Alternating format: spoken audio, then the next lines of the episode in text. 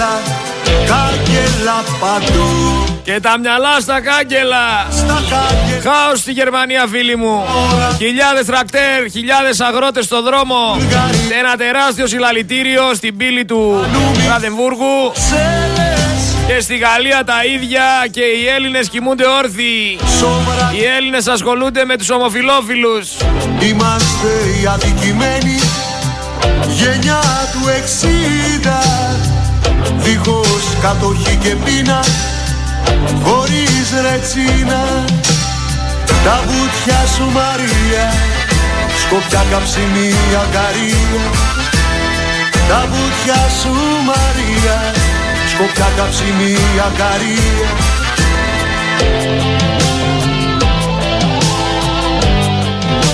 αστυνομία του Χρυσοχοίδη από ό,τι φαίνεται δεν ενδιαφέρεται για τις δολοφονίες, δεν ενδιαφέρεται για την ελληνική μαφία, δεν ενδιαφέρεται για τίποτα άλλο. Τους απασχολούν οι φοιτητές. Αυτή είναι ο εχθρός. Έχουμε εδώ πέρα 17 συμβόλαια θανάτου της Greek Mafia τα τελευταία 7 χρόνια. Και συνεχίζει ανενόχλητη τη δράση της η μαφία. Αλλά η κυβέρνηση λέει, παιδιά, στέλνουμε τα μάτια στον εχθρό, στο φοιτητικό κίνημα.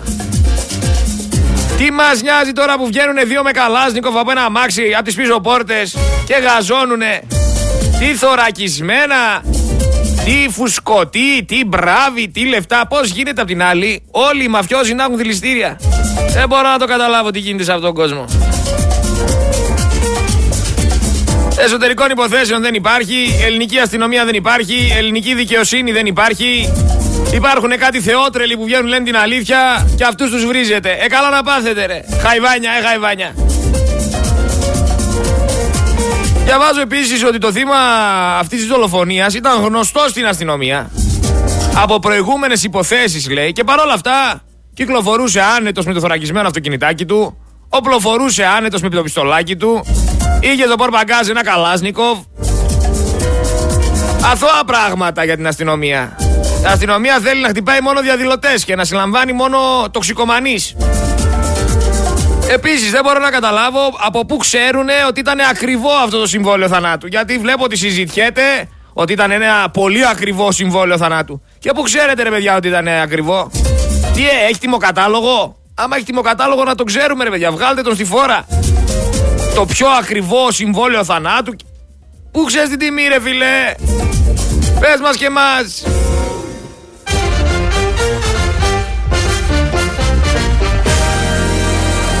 Εν τω μεταξύ βγαίνουν τώρα διάφορα site της Νέας Δημοκρατίας, του ΣΥΡΙΖΑ, του ΠΑΣΟ και γράφουν και λένε εκτέλεση στο νέο κόσμο, ανθρωποκυνηγητό για, την, για τον εντοπισμό και τη σύλληψη των δραστών. Θα τους συλλάβουν όσο συλλάβανε και εκείνους του Καραϊβάζ, που δεν λειτουργούσαν οι κάμερες. Αφήστε με ήσυχο σας παρακαλώ πολύ.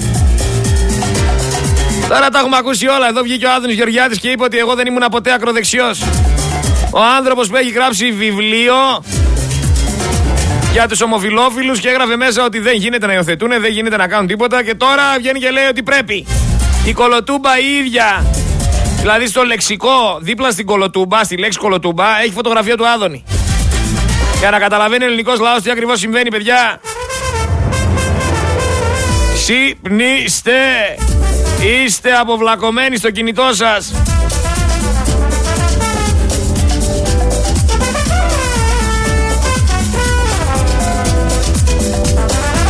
Εν τω μεταξύ ο Νετανιάχου στο Ισραήλ βγαίνει και λέει ότι θα κόψει την υγειονομική περίθαλψη κατά 100 εκατομμύρια ευρώ για να χρηματοδοτήσει το, τον πόλεμο.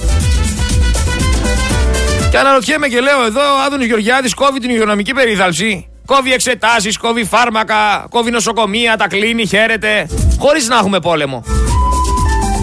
Δηλαδή μια κατάσταση τραγική, τραγική. Αλλά πέντε κατά τη γνώμη μου είναι τα κεντρικά ζητήματα στα οποία πρέπει να εστιάσει η αντιπολίτευση.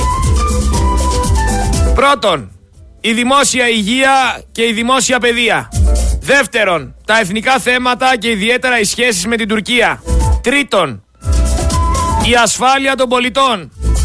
Τέταρτον, το έλλειμμα της λειτουργίας των θεσμών της δημοκρατίας και του κράτους δικαίου.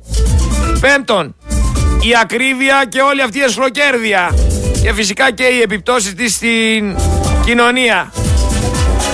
Γεια σου Γιαννάκη Μποξέρ. Μοίρασε πόνο αγόρι μου. Αυτά τα πέντε ζητήματα πρέπει να συζητηθούν και πρέπει να βρεθούν λύσεις. Γιατί αυτή τη στιγμή αυτή η ελίτ, η οικονομικά ισχυρή ελίτ της Ελλάδος, αυτή η παρέα που κυβερνάει, κάνει ό,τι γουστάρει χωρίς να, να υπολογίζει ότι υπάρχουν και άνθρωποι οι οποίοι χάνουν τη ζωή τους και άνθρωποι οι οποίοι πεινάνε και άνθρωποι οι οποίοι έχουν μια διαφορετική άποψη. Ποια δημοκρατία, ποιος ελεύθερος τύπος και ποια δικαστήρια. Εδώ έβγαινε ο Καραμαλής, ο Καραμαλής του Αχιλέα το 2020 και έλεγε ότι Αθήνα-Θεσσαλονίκη θα πηγαίνουμε σε 3,5 ώρες γιατί ήρθε το σούπερ τρένο Βέλος και γιατί τέλη του 21 έχουμε πάει στην Ελλάδα 2.0 και η Hellenic Train τώρα ανακοίνωσε ότι Αθήνα-Θεσσαλονίκη θα κάνει σε 9 ώρες. Γιατί το, οι γραμμές δεν είναι κατάλληλες και το τρένο δεν μπορεί να τρέχει πολύ και θα πηγαίνει λαού λαού. Στο τέλος θα μας συμφέρει να πηγαίνουμε με τα πόδια. Είσαι και σίγουρος ότι θα φτάσεις με αυτόν τον τρόπο. Για τη λίστα πέτσα που συζητάμε τόσο καιρό και κάνουμε αναλύσεις και προσπαθούμε να εξηγήσουμε ότι είναι παράνομο και ότι όλο αυτό που γίνεται είναι στην ουσία μια έμεση χορηγία στους δικούς τους, δηλαδή τους ε, προσλαμβάνουν, τους πληρώνουν, τους λένε τι να λένε και πάει λέγοντας. Τα 270 site, από ό,τι φαίνεται, πήρανε παράνομα διαφήμιση. Γιατί είχε και κάτι site, ε, δεν θυμάμαι τώρα το όνομα, μην πω κανένα άλλο που υπάρχει κιόλας. Λάρισα ειδήσεις καθημερινέ.com η καλύτερη είδηση της Θεσσαλίας.gr και κάτι τέτοια που πέρανε 200 χιλιάρικα. Ποιανού είναι αυτό το site. Η καλύτερη είδηση της Θεσσαλίας.gr 200 χιλιάρικα χορηγία. Απ' τη λίστα πέτσα. Ποιος είναι αυτός και γιατί πήρε τόσα λεφτά. Και τι τα έκανε τα 200 χιλιάρικα. Τα γύρισε κάτω το τραπέζι σε κάνα βουλευτή υπουργό, σε κάνα πέτσα. Λέω εγώ τώρα. Δηλαδή είναι για να τρελαίνεσαι. Δεν είναι, δεν είναι φυσιολογικά αυτά τα πράγματα. Δεν είναι φυσιολογικά, καλός ή κακός. Τι να πεις όμως, δεν βγάζεις άκρη.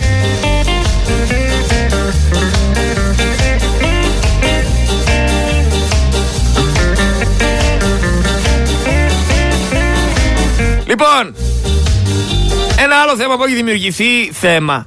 Ένα καρακιοζηλίκι. Δεν σας φτάνουν οι ομοφυλόφιλοι για ότι θα υιοθετήσουν παιδί και κάτι τι βλακίες που συζητάτε καθημερινά. Έχουμε τώρα τον Αύγουστο Κορτό. Ο Αύγουστος Κορτό, ο οποίος βγήκε και είπε ότι ανέβασε φωτογραφία με το σύζυγό του και φιλιούνται και η πλατφόρμα του facebook την αφαίρεσε γιατί την θεωρία κατάλληλη.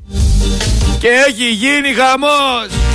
Φιλιούνται δύο άντρες και κατεβάζετε τις φωτογραφίες και είστε φασίστες και είστε το ένα και εγώ τις κατέβασα ρε. Το facebook τις κατέβασε. Γιατί δεν τα βάζετε με το facebook; Επίσης, δεν με νοιάζει ρε που την κατέβασε τη φωτογραφία. Εγώ έχω ανεβάσει 10 άρθρα, 20, 30, 40 συνεντεύξεις και μου τις κατεβάζουν γιατί λέω την αλήθεια. Ανεβάσαμε ελληνική σημαία και μας την κατέβασαν γιατί λέμε την αλήθεια. Και μας νοιάζει τώρα που κατέβασαν του Αύγουστου Κορτό τη φωτογραφία που φιλιέται με τον, με τον δίθεν άντρα του. Την ανομαλία της σχέτη. Ρε χίλιες φορές να την κατεβάσουν και να μην ξανανεύει. Εγώ σας λέω εδώ πέρα ανεβάζουν την ελληνική σημαία και την κατεβάζουν. Αυτό δεν σας νοιάζει. Σας νοιάζει ο Αύγουστος Κορτό. Άκου εδώ τώρα να τρελαίνεσαι. Χθες ανέβαινα στο τέλος της εκπομπής παρεμπιπτόντω και πέρασε και αυτό απαρατήρητο το ότι νίκιασε η Βουλή το κτίριο, Μποδος, Μποδος, ε, το κτίριο Μποδοσάκη επί της Βασιλίσης Αμαλίας αριθμό 20 κυριολεκτικά με 3 εκατομμύρια 420 ευρώ. Για 12 έτη έτσι, δηλαδή συνολικά 40 εκατομμύρια τον νίκιασε αυτό το κτίριο η Βουλή. Ακούστε το καλύτερο όμως. Πρόεδρος του Ιδρύματος είναι η Αλεξάνδρα Μητσοτάκη. Την ξέρετε μήπως; Με λίγα λόγια είναι σαν να λέμε ότι γίνομαι εγώ πρωθυπουργός και πάω και νοικιάζω στο ίδρυμα που είναι πρόεδρος η αδερφή μου το κτίριο με 3,5 εκατομμύρια ευρώ. Πώς βγήκε αυτή η τιμή; Σε αυτή την περιοχή τι, τι ενίκεια υπάρχουνε; 3.420.000 ευρώ. Λέει θα βρίσκεται το γραφείο του Πρωθυπουργού στον έκτο όροφο του Μεγάρου Ποδοσάκη και θα είναι εκεί και οι υπηρεσίες του. Κάτσε ρε φίλε. Το μίστομα κάπως έτσι διαμορφώνεται σε 275.000 ευρώ μηνιαίως. 275.000 ευρώ μηνιαίως. Και αυτό θα ξεκινήσει σε 1,5 χρόνο από τώρα. Και ακούστε το καλύτερο. Το πρώτο μισθωτικό έτος της μισθώσεως, το ποσό δηλαδή των 2.475.000 ευρώ, για το δεύτερο έτος η μίσθωση θα είναι 285.000 ευρώ και κάπως έτσι μετά μπορεί να κάνει καμιά αύξηση η Αλεξάνδρα Μητσοτάκη. Ποιος την ξέρει. Μπορεί να με το 3% να το φτάσει και 10 εκατομμύρια το μήνα. Το χρόνο. 40 εκατομμύρια συμφωνία όμως φίλοι μου Κάτσε εσύ δούλευε όσο δίνει η Βουλή 300 χιλιάρικα για να νοικιάζει το κτίριο Ποδοσάκι Κάτσε εσύ δούλευε ρε Χαϊβάνι Ε Χαϊβάνι Ανησυχία υπάρχει στο Λασίθι, στο χείλος του γκρεμού το νοσοκομείο Αγίου Νικολάου. Φυσικά και άλλα πολλά νοσοκομεία είναι στο χείλος του γκρεμού. Έτσι είναι. Πρέπει σιγά σιγά οι κυβερνήσεις να αρχίζουν να τρέμουνε. Έρχεται ο νέος ιός που ονομάζεται Αλήθεια. Γεια σου Γιωργάρα την Αλεξανδρούπολη. Αλλά θέλω να μου απαντήσει κάποιος σε αυτό το ερώτημα. Πού ξέρει η ελληνική αστυνομία ότι αυτό το συμβόλαιο ήταν ακριβό; Μπορείτε να στέλνετε τα μηνυματάκια σας στο Viber στο 6907-483-484 για να δω απαντήσεις. Στην Ηλιούπολη είχαμε σύλληψη 14χρονου. Τις λέω αυτές τις ειδήσεις καθημερινά για να δείτε πόσο μικρά παιδάκια έχουν μπλέξει με την εγκληματικότητα. Αυτά τα παιδάκια που τώρα είναι 13-14 χρονών και βγάζουν εύκολα μαχαίρι και σκοτώνουνε. Αυτά τα παιδάκια που τώρα κουβαλάνε όπλο στα 14 και πίνουν ναρκωτικά. Σκεφτείτε τι θα κάνουν στα 30. Η Λιούπολη λοιπόν συνελήφθη 14χρονος που χτύπησε και λίστεψε 15χρονο. Άμα ήταν βουλευτής θα ήταν ασύλληπτος.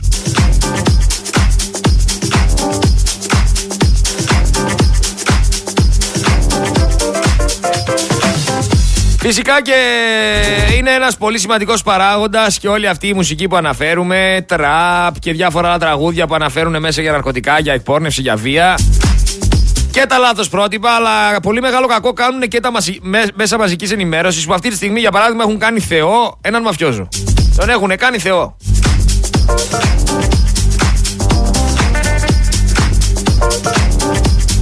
Δηλαδή, πραγματικά πιστεύετε ότι αυτή η μαφιόζικη δολοφονία πρέπει να καταλαμβάνει κεντρική θέση στην ειδησιογραφία.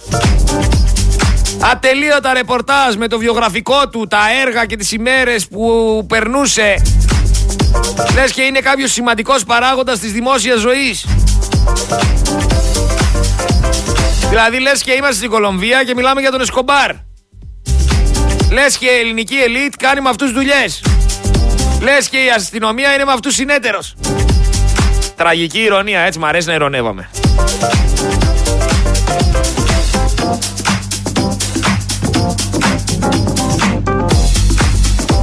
Πολύ καλή απάντηση. Ήταν λέει πολύ ακριβό γιατί έπεσαν πολλές σφαίρες. Κοστίζουν οι σφαίρες. Κάνουνε λέει τους μεσίτες. Καλησπέρα Γρηγόρη, αστυνομία ήξερε πριν για το συμβόλαιο θανάτου και κάποιοι από αυτούς βγάλανε λέει μεροκάματο. Στην Ελλάδα όλοι λαδώνονται, βαγγελάρα.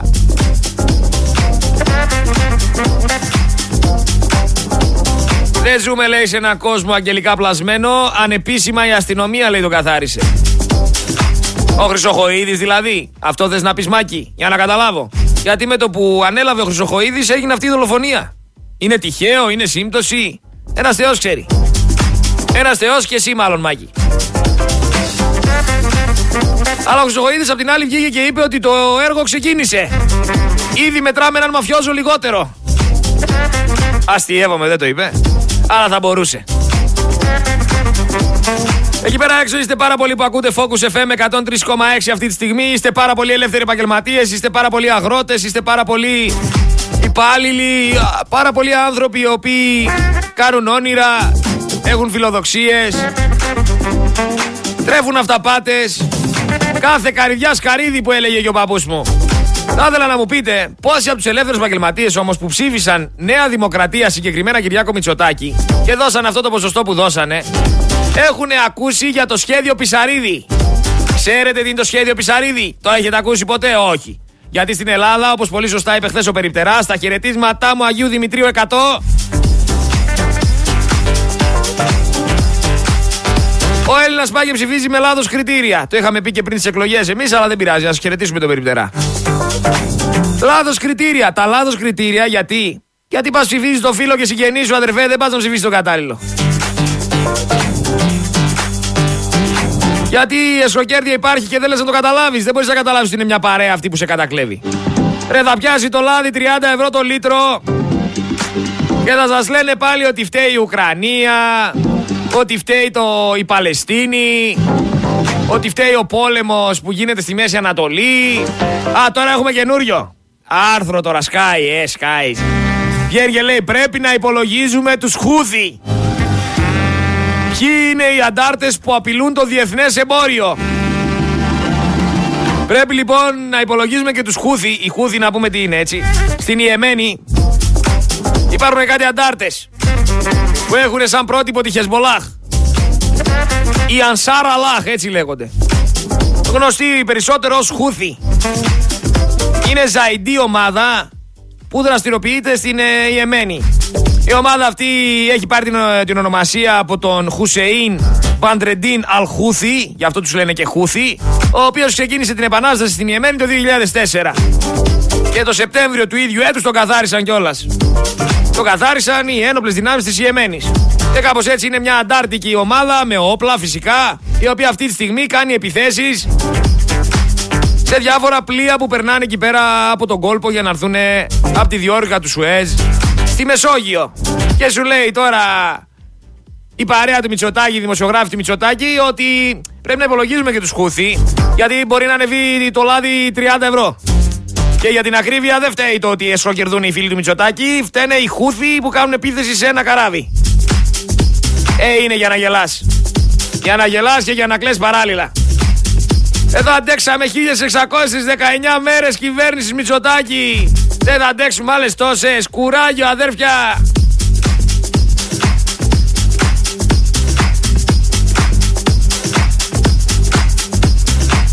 Πραγματικά οι περισσότεροι θεωρώ ότι έχουμε την ίδια άποψη. Μας έχουν ζαλίσει το κεφάλι ο Ζαμπόν και ο Κασέρης και ο Πεταλούδας και ο, και ο ένας και ο άλλος. Ε, φίλε, φτάνει. Αντί για να ψάξετε να βρείτε ποιοι σκότωσαν τον άνθρωπο, αντί για να ψάξετε να βρείτε ποιοι επέτρεπαν σε αυτόν τον άνθρωπο να κυκλοφορεί με καλάζινγκο στο πορπαγκάζ, αντί για να ψάξετε να βρείτε τι ακριβώς δουλειές έκανε, από πού είχε εισόδημα και με ποιους έκανε παρέα. Κάθεστε τώρα και μας λέτε ποιος ήταν και τι και. Ρε κάντε καμιά σωστή έρευνα, αλλά πού να κάνετε σωστή έρευνα; Να σας πάει, να σας πάει, γιατί είναι πολλές οι σφαίρες. Γιατί θα σου έρθει και σένα καμιά 90, θα σου έρθουν και σένα 30 γεμιστήρες άμα κάτσεις να ψάξεις όπως έψανε ο Καραϊβάζ. Και θα φύγεις αδιάβαστος και ο ελληνικός λαός ούτε θα σε κλάψει, ούτε θα σε θυμάται. Θα έχει απλά να σε λέει που και που. Α, μωρέ, ήταν και ένας ερέτη που έψαξε. Ήταν και ένας Καραϊβάζ. Ήταν και ένας. Τον θυμάσαι, τον θυμάσαι την ώρα που είναι το καφεδάκι και ξεπουλιέται τη χώρα του; Τον θυμάσαι, μωρέ; Καλά τα έλεγε. Και δεν βγαίνουν στους δρόμους οι Έλληνες. Όχι. Καλά είμαστε. Καλά να πάθει. Ρε, δεν μπορείτε να καταλάβετε ότι αυτοί εδώ μα, μας, μας οδηγούν στο να γίνουμε τριτοκοσμική χώρα.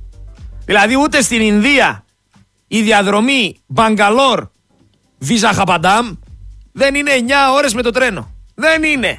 Και θέλετε τώρα εσείς να νίκετε στην Ευρώπη, Τσομπαναρέι, Βλαχοβαλκάνη, Αθήνα, Θεσσαλονίκη σε 9 ώρες.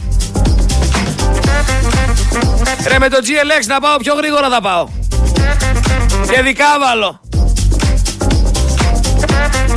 9 ώρες. Παναγία μου, σέρνοντας θα πηγαίνει το τρένο. Ήδη έχει ξεκινήσει όμως αυτό το πολιτικό μασάζ για τους γαλάζιους βουλευτές από το Σκέρτσο, από τον Άδωνη, από το Χατζηδάκη για όλο αυτό το νομοσχέδιο με τους ομοφιλόφιλους και για το αν θα μπορούν να υιοθετήσουν. Δηλαδή πραγματικά θα ήθελα να κάτσω σε μια γωνία και να δω πόσο, πόσοι ψεύτες χωράνε σε ένα δωμάτιο. Πόσοι ψεύτες χωράνε σε ένα δωμάτιο. Γιατί τώρα τους είπε, παιδιά, άμα δεν θέλετε να ψηφίσετε αυτό το νομοσχέδιο, μπορείτε να απέχετε. Όχι όμως να πείτε όχι. Μπορείτε να απέχετε. Δηλαδή όσοι αρνούνται, ας απέχουν. Και πάλι αυτός θα τη βρει την άκρη του. Να λίγο με το, με το, με το παρακλάδι το Πασόκ, να λίγο με το παρακλάδι το ΚΚΕ. Αυτά εδώ είναι παρακλάδια της Νέας Δημοκρατίας. Τα έχουμε πει χίλιες φορές. Να λίγο με το ΣΥΡΙΖΑ, ο οποίος ε, γέρνει προς τους ομοφυλόφιλους. Θα τη βγάλουμε την άκρη, γιατί ανησυχείτε. Αλλά τα μάτια δεν τα στέλνουμε πουθενά. Τα μάτια δεν τα στέλνουμε σε περιοχές που ξέρουμε ήδη ότι πουλάνε ναρκωτικά. Όλα καλά. Ασχολείστε εσείς με τους ομοφυλόφιλους. Τα μάτια όμως δεν πάνε εκεί που πρέπει να πάνε. Η ελληνική αστυνομία δεν κάνει αυτό που πρέπει να κάνει. Πάνε μέσα στα πανεπιστήμια και δέρνουν τους φοιτητές. Και αυτό σας λέω ότι είναι απόσπαση προσοχής. Σας βάλαν στο καλούπι και δεν το έχετε καταλάβει. Την ίδια ώρα έχουμε τρύπες παντού. Δεν λέω για τους ομοφυλόφιλους.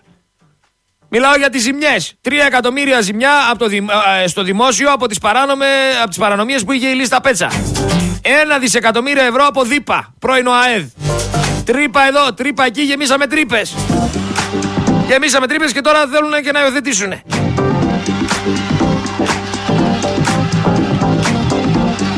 Μια άλλη ακραία είδηση μέσα σε αυτή τη χάλια δημόσια υγεία είναι το ότι δεν θα μπορούν να έχουν ιατροφαρμακευτική περίθαλψη όσοι έχουν χρέη στα ταμεία. Αυτό θα γίνει από 1 Μαρτίου. Δηλαδή, αν χρωστάς λεφτά, αδερφέ, δεν μπορείς να έχεις ιατροφαρμακευτική περίθαλψη.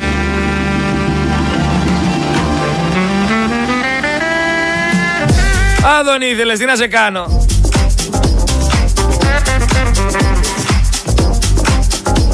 Τι να σε κάνω, μωρέ; Πάντως έχει ένα ρεπορτάζ το οποίο είναι καταπέλτης του ARD για την Ελλάδα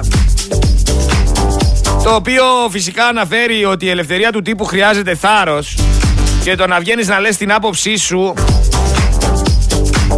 χρειάζεται γερό στο μάχη και ψυχή. Γιατί, γιατί περισσότεροι θα σε βάλουν στη γωνία, θα σε βρίσουνε, θα σε εκφοβήσουνε. Θα προσπαθήσουν να σε φημώσουνε. Αυτό γιατί έτσι είναι ο καπιταλισμός. Δηλαδή όταν ακούς ότι πέντε πλουσιότεροι άνθρωποι του κόσμου υπερδιπλασίασαν τις περιουσίες τους από το 2020, έτσι. Δηλαδή με λίγα λόγια οι πλούσιοι γίναν πλουσιότεροι. Και αυτοί οι πλούσιοι έρχονται αύριο μεθαύριο και σου δίνουν λεφτά για να μην μιλάς. Γιατί, γιατί αυτό τους συμφέρει. Αυτός είναι ο καπιταλισμός. Με payroll λειτουργεί. Ο πλούσιος που γίνεται πλουσιότερος θέλει να συνεχίζει αυτή η κατάσταση. Και προσπαθεί να μηδενίζει τους υπόλοιπους, τους μικρομεσαίους, τους φτωχούς. Προσπαθεί να φημώσει όσους λένε την αλήθεια για να μπορέσει να υπάρχει. Οπότε δεν μου φαίνεται περίεργο το ότι ο κόσμος βαδίζει προς αυτή την πορεία. Γιατί όλοι λαδώνονται. Είναι φυσικά και κάποιοι που δεν θέλουν τα λεφτά. Θέλουν την αλήθεια. Θέλουν να έχουν καθαρή τη συνείδησή τους.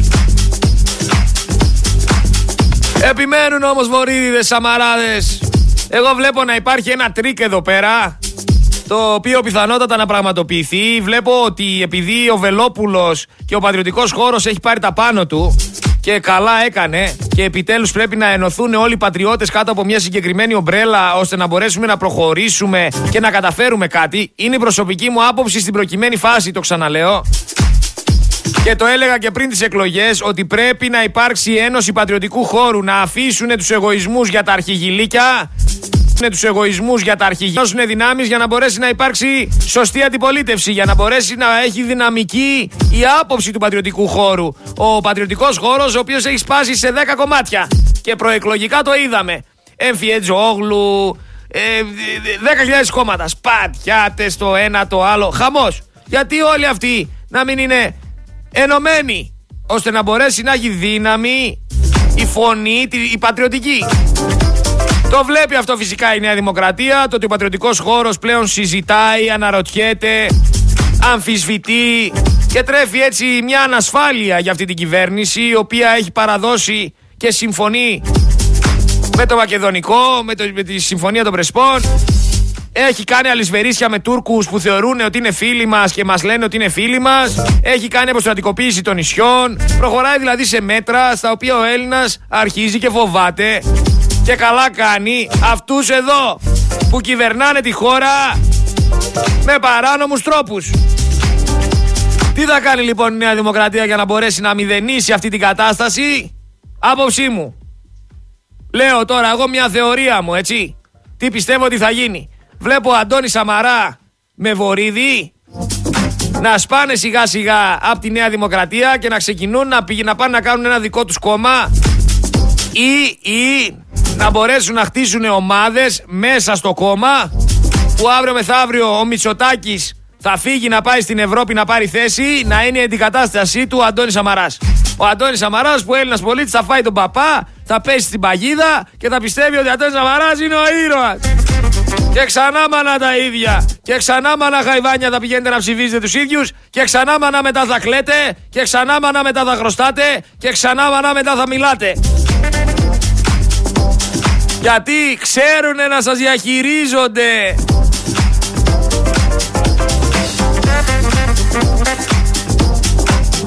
Ξέρουνε ποια κουμπιά να πατήσουν ώστε να κάνετε πάλι το ίδιο λάθος. Εσείς είστε τα χαϊβάνια. Γιατί άμα κάνεις μια φορά το λάθος, καταλαβαίνω ότι έκανες λάθος. Όλοι κάνουμε λάθη. Αν κάνεις δεύτερη φορά το λάθος, ξανακαταλαβαίνω ότι είσαι άνθρωπος και δεν πρόσεξες και δεν έμαθες και το ξανά κάνει. Ε, άμα το κάνεις και τρίτη και τέταρτη και πέμπτη, ε, στην προκειμένη βάση δεν το κάνεις τρεις και τέσσερις και πέντε φορές. Το κάνεις 50, 80 χρόνια, 100 χρόνια το κάνεις. Ε, αυτό δεν είναι λάθος. Αυτό είναι μαρτύριο. Μαζοχισμός ονομάζεται. Θέλεις και τα παθαίνεις και όχι τίποτα. Τραβάς και κάποιους μαζί που δεν θέλουνε. Δεν θέλουνε ρε φίλε, δεν θέλουνε. Εγώ για παράδειγμα δεν θέλω να το τραβάω αυτό το λούκι. Χίλιες φορές να δω νέα πρόσωπα. Δεν με νοιάζει ρε ποιος θα είναι. Πραγματικά σας μιλάω. Δεν με νοιάζει ποιος θα είναι πρωθυπουργός. Δεν θέλω να, να, να, να είναι ξανά Μητσοτάκηδες, Καραμαλίδες, Σαμαράδες, Παπανδρέου. Τσίπρες, καμένος, έλα Χριστέ και κύριε, έλα Χριστέ και κύριε κυβέρνηση ο καμένος ρε παιδιά.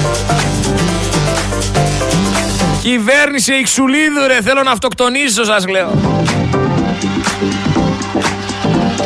Το ferry bot το ίδιο.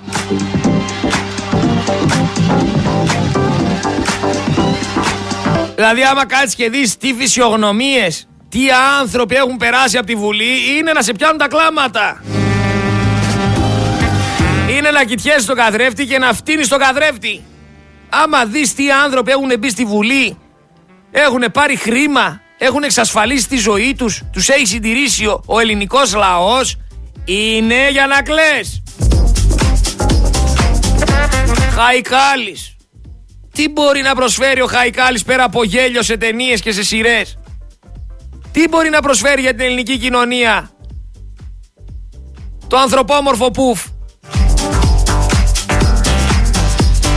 Ο Χόμερ, ο Χόμερ από τους Σίμψονς τι μπορεί να προσφέρει; Τον βάλατε και αυτό στη Βουλή. Τον πήρε Δήμα, τον έχετε δώσει σύνταξη. Τον βάζει στη Βουλή πόσα χρόνια. Γιατί, γιατί σήκωσε μια φορά την μπάρα. Σήκωσε την μπάρα. Ελληνικά δεν ξέρει. Ελληνικά δεν ξέρει. Σπαστά μιλάει ο άνθρωπος. Τον έχετε στη Βουλή 100 χρόνια. Δεν ξέρω, αλήθεια, δεν ξέρω. Αθλητές, το ένα το. Ε, βάλτε κανέναν επιστήμονα μέσα. Βάλτε κανέναν επιστήμονα, όλοι πλαστά πτυχία έχουνε. Όλοι αποτυχημένοι, καταχρεωμένοι είναι οι περισσότεροι. Βάλτε ρε κανένα σωστό μέσα. Ακούστε κανέναν άνθρωπο ο οποίος έχει πετύχει στη ζωή του. Ο οποίος δουλεύει. Οι μισοί δεν έχουν ούτε ένα ένσημο. Οι μισοί δεν έχουν δουλέψει ποτέ στη ζωή τους. Κουνήστε λίγο την κεφάλα σας. Τι κάνετε, γουστάρετε να δουλεύετε εσείς για να συντηρείτε αυτούς;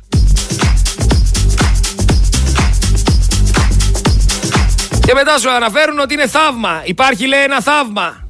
Ποιο είναι αυτό το θαύμα; Μείωση της ανεργίας λέει χωρίς αύξηση της απασχόλησης. Πώς γίνεται αυτό; Ένας Θεός ξέρει. Αλλά τι να λέμε τώρα, εδώ σκοτώνονται με Καλάσνικοφ στη, στη μέση του δρόμου και η αστυνομία πάει στα πανεπιστήμια. Εδώ είχαμε αυτό το τετράχρονο παιδάκι το οποίο το έδινε ο πατριός του και δεν τον έχουν βρει ακόμα και μαθαίνουμε σήμερα ότι στο νοσοκομείο αυτό πήγαν και τα υπόλοιπα τρία αδέρφια. Μόνο τη μάνα δεν έχει δει, που δεν ξέρω πιθανότατα να ήταν και αυτή μπροστά. Και φυσικά η ελληνική αστυνομία δεν κάνει καμιά έρευνα. Έχουμε όμως δημοσκοπήσεις. Δημοσκοπήσεις πάρα πολλές. Έρευνα καμία, δημοσκοπήσεις πολλές. Δημοσκοπήσεις οι οποίες έτσι είναι και αυτές πληρωμένες. Γιατί; Γιατί το έχουμε αναλύσει 10.000 φορές. Άμα θέλετε το ξανααναλύουμε για το πώς λειτουργούν οι δημοσκοπήσεις και τι ακριβώς κάνουν και πώς διαμορφώνουν τον τρόπο σκέψης και την άποψη του Έλληνα πολίτη. Γιατί όταν βγαίνει μια δημοσκόπηση και σου λέει ότι η Νέα Δημοκρατία είναι μπροστά με 39,1%, εσύ πιστεύεις ότι η Νέα Δημοκρατία είναι μπροστά με 39,1%. Ενώ στην δημοσκόπηση μπορεί να έβγαινε ότι η Νέα Δημοκρατία έχει πάρει 12%. Υπήρχε περίπτωση μια δημοσκόπηση η οποία είναι πληρωμένη από το κράτος να βγάλει το ότι η Νέα Δημοκρατία είναι 12%. Όχι φυσικά. Όχι φυσικά.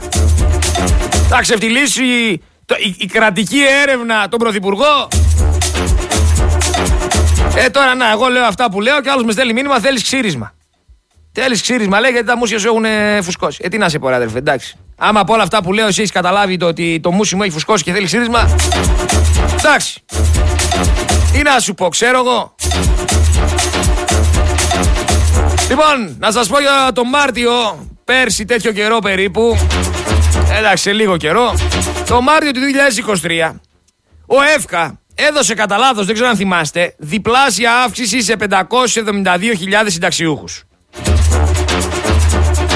Θυμάστε εκείνα, εκείνη την διπλάσια αύξηση πριν τις εκλογές στους συνταξιούχους; Τώρα ζητάει πίσω τα επιπλέον ποσά. Ο τρόπος με τον οποίο θα γίνει αυτό είναι μέσω της καταβολής των συντάξεων του Φεβρουαρίου του 2024. Που θα γίνει τώρα μέσα στις επόμενες εβδομάδες. Αυτό σημαίνει πρακτικά πως όσοι είχαν λάβει πέρσι περισσότερα χρήματα από το λάθος του ΕΦΚΑ και θεώρησαν ότι είναι μια έμεση δωροδοκία για να πάνε να ψηφίσουν Νέα Δημοκρατία. Θεώρησαν δηλαδή ότι ο Μητσοτάκης το έκανε για να μπορέσει να τους κερδίσει. Ε, λάθος κάνανε. Θα δούνε τώρα λιγότερα χρήματα στους τραπεζικούς τους λογαριασμούς. Γιατί τους κορόιδεψε. Κορόιδα, ε, κορόιδα. Έλλειψη ένα δις ευρώ στα ταμεία της ΔΥΠΑΡΕ. Πού είναι η ελληνική αστυνομία, γιατί δεν ασχολείται. Πού πήγε το ένα δις ευρώ, πού είναι το οικονομικό έγκλημα. Πού είναι η ΑΔΕ, ποια ΑΔΕ. Ποια ΑΔΕ. Ο πρόεδρος της ΑΔΕ πήγαινε έπινε ποτάκια με το Μητσοτάκι κάτω στην Κρήτη. Τραπέζι σοβαρό. Α, ο, ο πρόεδρος, άκου τώρα τραπέζι για να καταλάβεις τι γίνεται στην Ελλάδα. Ο πρόεδρος του ανε, της Ανεξάρτητης Αρχής Δημοσίων Εσόδων, άκου τώρα, ο πρόεδρος της Ανεξάρτητης Αρχής Δημοσίων Εσόδων στο ίδιο τραπέζι με τον Πρωθυπουργό, με δημοσιογράφους από μεγάλα site, δύο δημοσιογράφους από μεγάλα site,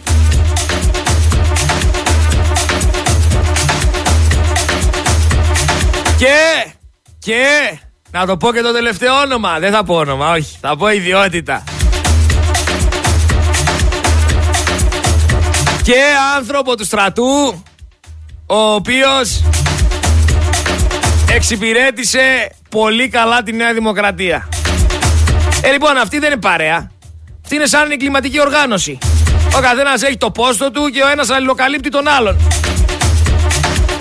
Δηλαδή, υπάρχει περίπτωση ο πρόεδρος της ΑΔΕ, ο πρόεδρος της Ανεξάρτητης Αρχής Δημοσίων Εσόδων, να ψάξει το Μητσοτάκι για οικονομικό έγκλημα Μα πίνουνε μαζί ποτάκια. Πώς θα γίνει αυτό, υπάρχει περίπτωση; Είναι το ίδιο με το γείτονα. Υπάρχει περίπτωση αστυνομικός να γράψει το γείτονά του; Ε, δεν υπάρχει περίπτωση. Έλα ρε Γιάννη, έλα ρε Κώστα, έλα ρε Νίκο. Πάρ' τα μάξι και φύγε. Γείτονας είσαι τώρα, να σε γράψω επειδή έχεις πιει 15 ούζα και παραμιλάς και κοιτάς το διάστημα. Δεν πειράζει, πάρ' τα μάξι και πάνε πέσει πιο κάτω στο ρέμα. Και πάρε μετά τηλέφωνο τους γερανούς Καραλής να έρθουν να σε βγάλουνε. Ιερανή Βασίλειος Καραλής. Και έρχεται σε βγάζει από το ρέμα και σε πάει τσάρκα πέρα στον παξέτσι φλίκι. Και αμαλάχι και μπουζουκάκι πίσω μαζί στην καρότσα. Λοιπόν, πάμε να ακούσουμε ένα ηχητικό γιατί ο Μητσοτάκης πέρα από το ότι έχει στο payroll διάφορους, έχει στο payroll και κάποιες οικογένειες οι οποίοι έχουν το ρόλο του κομπάρσου. Δηλαδή, έχουμε ένα ζευγάρι το οποίο εμφανίστηκε το 2021 σαν, ε, ήταν σαν καλεσμένοι για να μιλήσουν εκεί πέρα για ένα συγκεκριμένο πρόβλημα που είχαν το 2021 στη Νέα Δημοκρατία. Και τώρα μετά από κάποια χρόνια τους ξαναεμφανίζει σαν κάποιους τυχαίους που επισκέφτηκε ένα σπίτι. Και αυτή στο payroll είναι, για να ακούσουμε. Πάντως έχετε πολύ ωραία Ευχαριστούμε. Ευχαριστώ, ευχαριστώ πολύ. Για πείτε μας λοιπόν λίγο τώρα τι είναι... Θα σας πούμε ό,τι θέλετε. Η δουλειά σας είναι, είναι, είναι, δουλεύετε, είναι, είναι κοντά από εδώ. Εμένα είναι στο Περιστέρι. Ε, εσένα η δουλειά σου είναι Περιστέρι; Είναι στο Περιστέρι. Και πας με, με, αυτοκίνητο. Με, με αυτοκίνητο. Είναι σχετικά κοντά. Όταν το μετρό τελειώσει. Ακόμα ναι. Έχουμε ακόμα. Εντάξει, ακόμα ναι.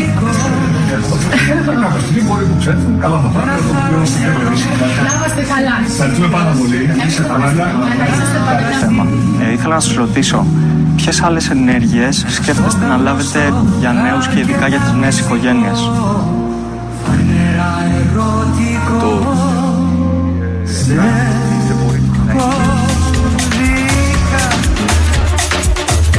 Μπήκε σπίτι και άρχισε να ρωτάει πού είναι η δουλειά σου, πού είναι το ένα; Πρωθυπουργός τώρα.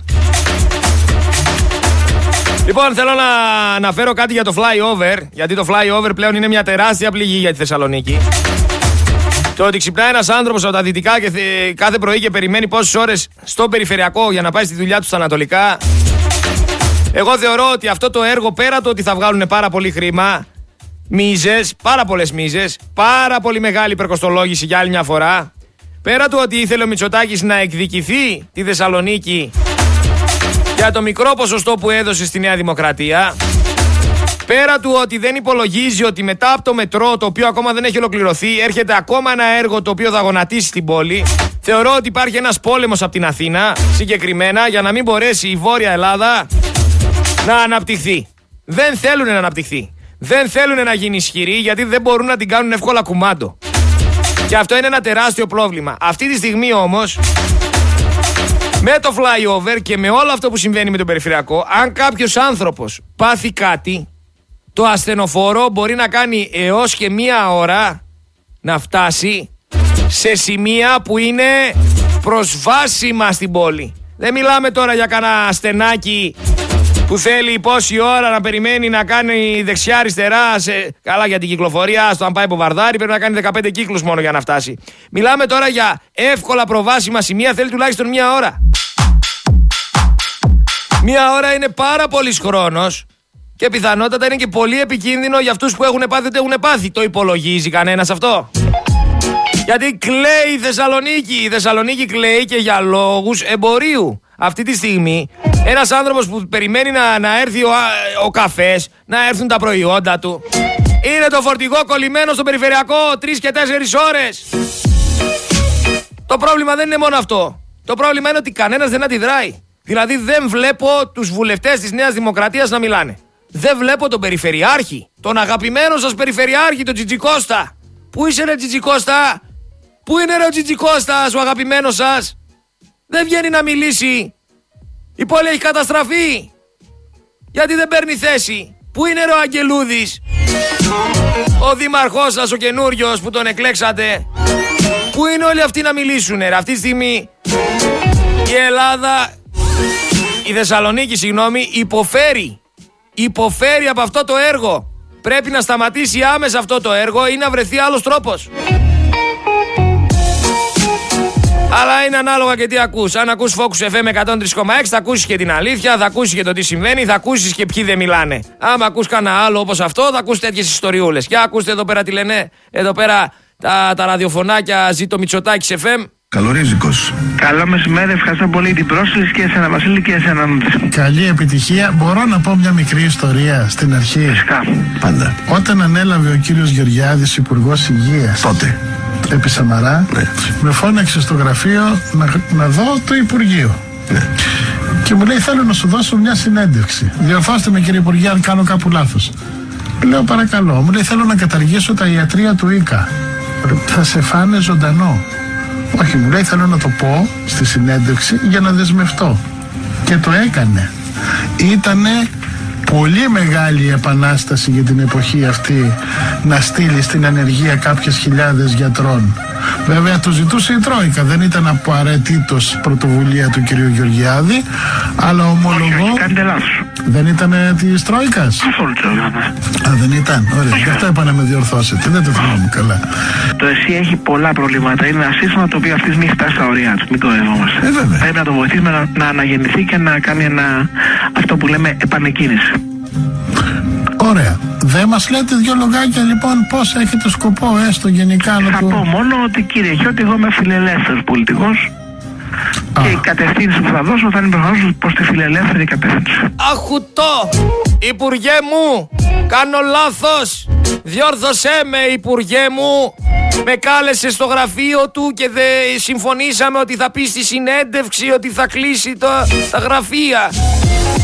Να βοηθήσουμε το εσύ. Αχ, Υπουργέ μου, κάνω λάθος, θα ξέρεις καλύτερα. Να μην πω μόνο ότι δεν κάνατε, έτσι. Να μην πω μόνο ότι δεν κάνατε. Αυτό είναι συνέντευξη. Αυτή είναι μια συνέντευξη. Χωρίς να το ρωτήσεις τα δεδομένα. Χωρίς να αναφέρεις ότι αυτή τη στιγμή τα νοσοκομεία υποφέρουνε. Χωρίς να αναφέρεις ότι αυτή τη στιγμή υπάρχει ογκολογική μονάδα που δεν έχει ογκολόγο. Χωρίς να αναφέρεις ότι δεν υπάρχουν αναισθησιολόγοι. Αχ, Υπουργέ μου, είχαμε μια συνέντευξη. Σκέψου πόσα χρόνια έχουν αλυσβερίσια. Σκέψου πόσα χρόνια πηγαίνει στα γραφεία ο συγκεκριμένος δημοσιογράφος στους υπουργούς και συμφωνεί. Τι συμφωνείς ρε φίλε; Για ποιο λόγο να σε καλέσει στο γραφείο του και τι να πείτε δηλαδή; Θέλω να δεσμευτώ στον αέρα στη συνέντευξή σου. Όλα στη μένα βρε, σας κοροϊδεύουνε και κάθεστε και τους ακούτε ακόμα τα μπλεγμένα τα λαμόγια. Συμφεροντολόγοι είναι, έχουν κάτι να κερδίσουνε. Έχουνε κάτι να κερδίσουνε. Αχ, Υπουργέ μου, κάνω λάθος. Δεν ήτανε της Τρόικας. Έχετε δίκιο, είστε ο καλύτερος. Ναι, Άδωνη, είσαι θεός, αρχαίος ελληνικός. Ναι, ναι, ναι, κάλεσέ με στο γραφείο σου να κάνουμε συζήτηση, να βγάλουμε συνέντευξη. Ζήτω η Νέα Δημοκρατία, μωρέ. Αυτή είναι η δημοσιογραφία σας, ρε. Αυτή είναι, δεν τρέπεστε λιγάκι. Ντροπή σας ρε, ντροπή σας ρε. Κοπρίτες, κοροϊδεύετε τον ελληνικό λαό. Σκύβετε κεφάλι και τρώτε φάπες για να βγάλετε κανένα μεροκάματο. Για να σας βολέψουνε καμιά γυναίκα, καμιά κόρη, κανένα γιο. Δεν τρέπεστε ρε λιγάκι. Πού να ντραπείτε ρε, αφού δεν έχετε ντροπή. Δεν έχετε τσίπα πάνω σας. Αυτή είναι όμως και ξέρετε ποιος θέλει. Εσείς στέτε που τους ακούτε και τους στηρίζετε. Αλλά θα μου πεις δεν έχουν ανάγκη τη στήριξή σας αυτοί. Αυτοί παίρνουν τα λεφτά από το κράτος. Κρατικές διαφημίσεις παίρνουν. Και είναι ζάχαρη, δεν είναι στη λίστα πέτσα; Πάνε δες στο συγκεκριμένο κανάλι πόσα πήρε, εκατομμύρια πήρε. Εδώ θα μου πεις πήρε το, ε, το νέο της Θεσσαλίας.gr 250, 250 χιλιάρικα. Δεν θα έπαιρναν αυτοί.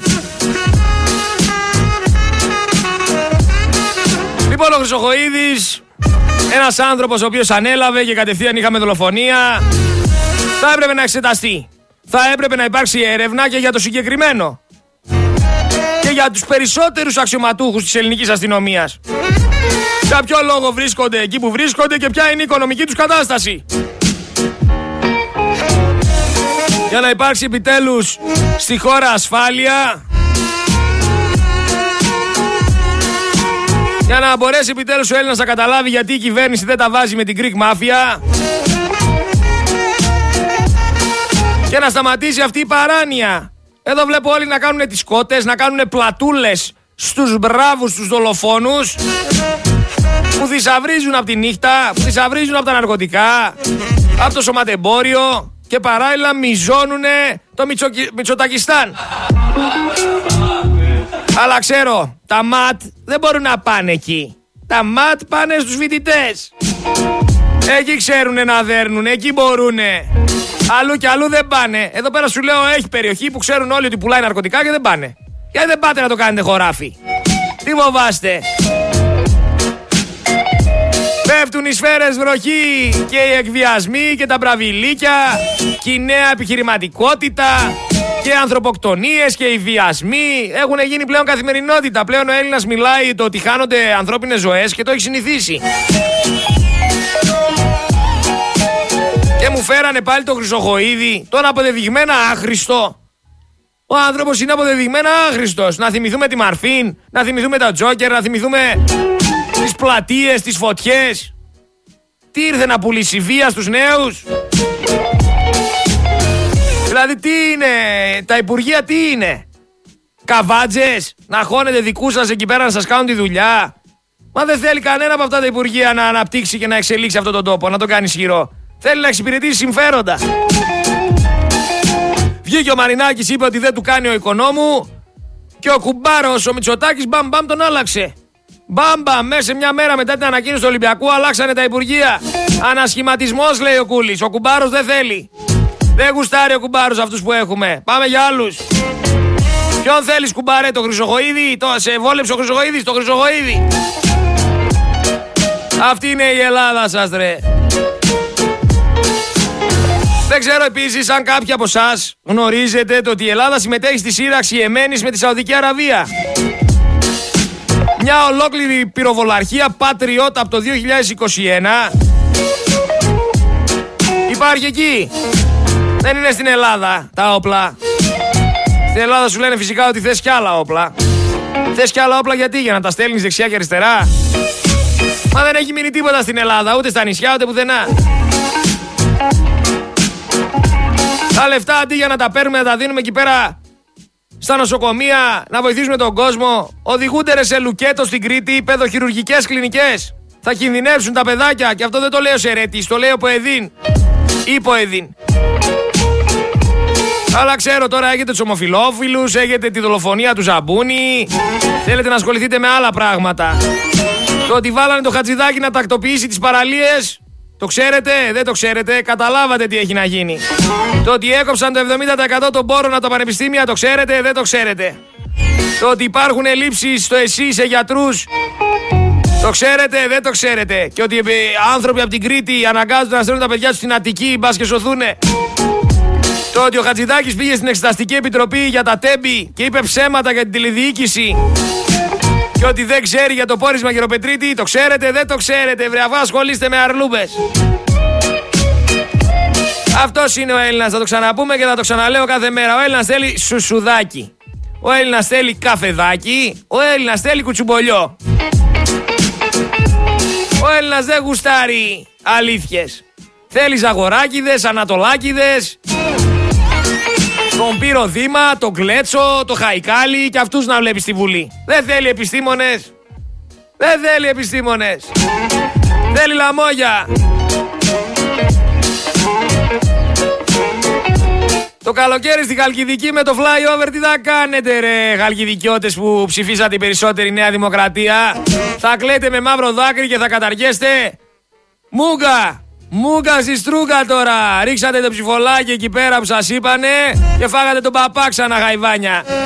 Να δω τι θα κάνεις στη Χαλκιδική το καλοκαίρι. Με αυτό το flyover και με αυτό το περιφερειακό. Να δω τι θα κάνετε ρε Χαλκιδικιώτες. Λοιπόν, πάμε σε τραγουδάκι. Δελτίο ειδήσεων από τη Δέσποινα Ποτίτσι και επανέρχομαι τη δεύτερη ώρα με το Γέροντα Μεθόδιο, ο οποίος θέλει να πει για τον Αντίχριστο που αυτή τη στιγμή κάτι με ένα ναό του Σολομόντα υπάρχει. Θέλει να μας πει για τον ναό του Σολομόντα λοιπόν και θέλει να μας πει επίσης ο Γέροντα Μεθόδιος για την αστυνομία που έχει πάει εκεί πέρα στο μοναστήρι.